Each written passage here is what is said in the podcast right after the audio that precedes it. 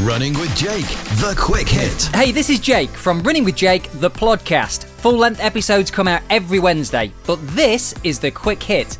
It's a short podcast which is audio taken from one of my Facebook live sessions. Hopefully, you'll take some great value from it. Let's crack on, take a listen. Hi, guys, it's Jake here from the Running with Jake podcast. Happy Monday.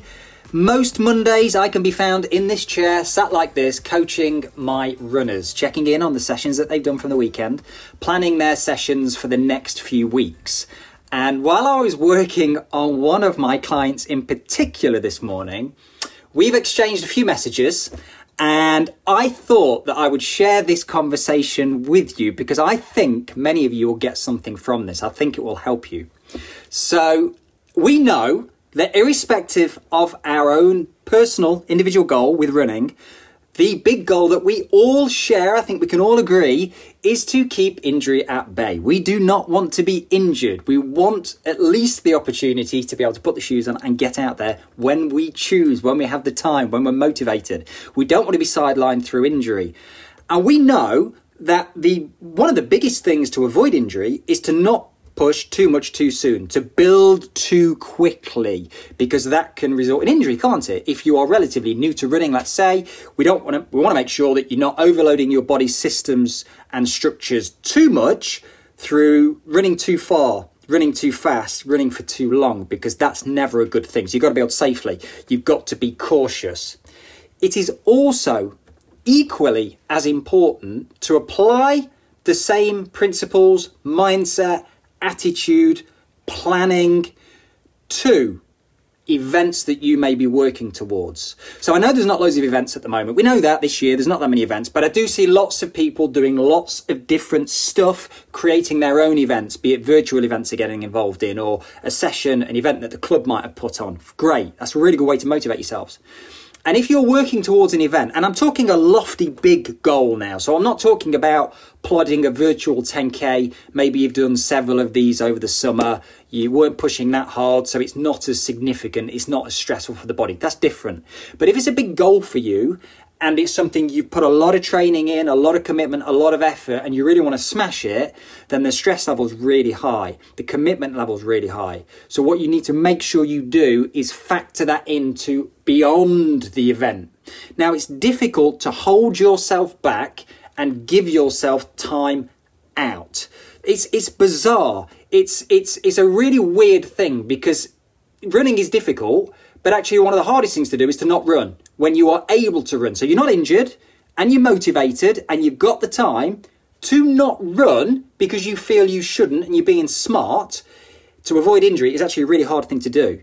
Now, if you've done an event and let's say it's gone well, well, you're probably firing on all cylinders. It's probably massively boosted you. You're like, flipping out, that was awesome. I did really well. I think I can go even quicker. I want to get back out there again.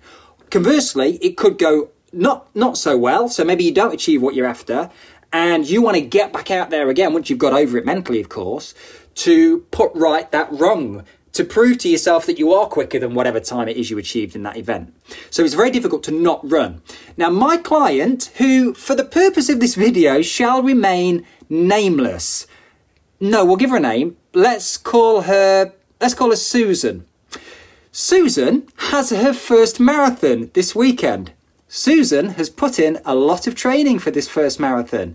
And it's worth pointing out that Susan is very committed to her training. She's putting in loads of work and it is her first one and it's not a virtual marathon. Now, for those of you that have ran marathons, you'll know that's a tall order anyway, isn't it? Running 26.2 miles. It's even a taller order if it's your first one and it's even bigger still if it's a virtual event, and it's even bigger still if it's just you off your own back going to do it with no support because you've decided this is a goal you want to tackle. So she's in a really good place, doing really, really well. Now that's this weekend. So naturally, this morning I'm checking in. What did Susan get up to over the weekend? Great, she's in a good place. And then planning her training for beyond this marathon. And I dropped her a message. Susan wasn't very happy. The message I sent Susan was, hey, marathon this weekend. You're not going to love me for this, but the following week, you have zero training to do.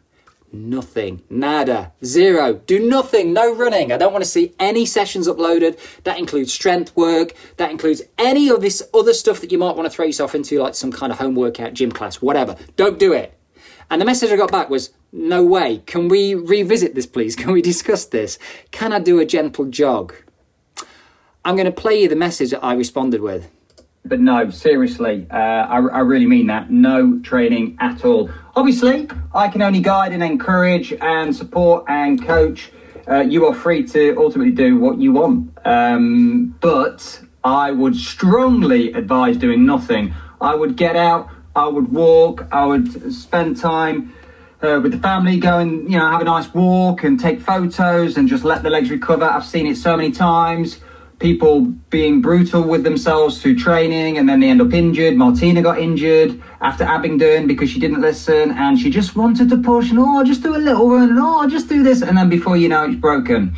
So that's miserable. That being injured is much more miserable than just having a week out. Uh, all the training, you are one of the most consistent runners I look after. And after everything you've done and all the hard work and commitment and running a marathon, you need to have some time off, girl. You need to have a week off. Elite athletes have two weeks off after they've competed in their main event. So why do recreational runners feel that we can keep going? Hmm, curious thought. I got a positive response back. She trusts me, she understands, she gets it. And do you know what's helping? Excuse me, do you know what's helping Susan so much? Is the fact that she's made the decision. She's on board with it now. She's got it in her, her head. It's part of the plan. I'm going to smash this weekend. I'm going to run 26.2 miles and then I'm going to have a week off. Martina, for anybody new to this uh, Running with Jake page is my girlfriend, by the way, who I mentioned in that message that I sent to my client. She ran Abingdon Marathon last year, which seems like an age ago. She absolutely smashed it.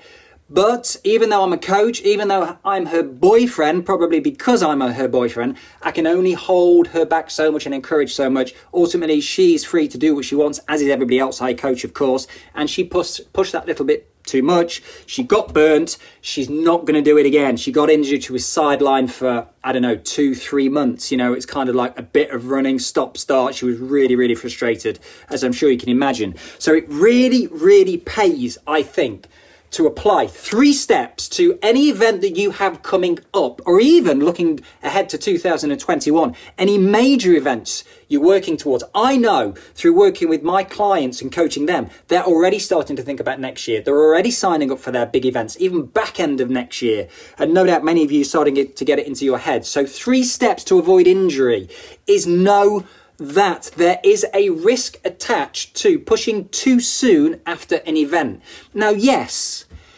you might be okay.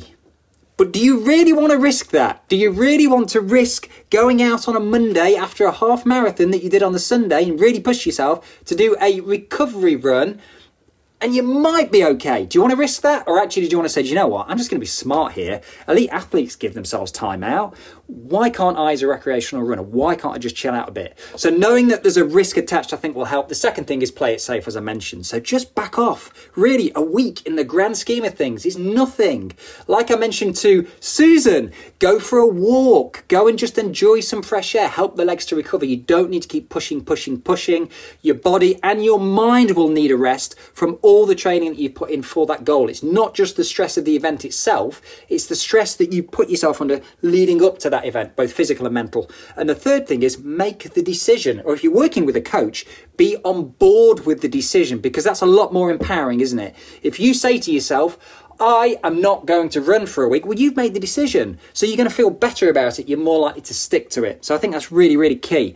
I'm sharing this with you because I think it will help people. I do see lots of people wanting to push, push, push. I've been there myself.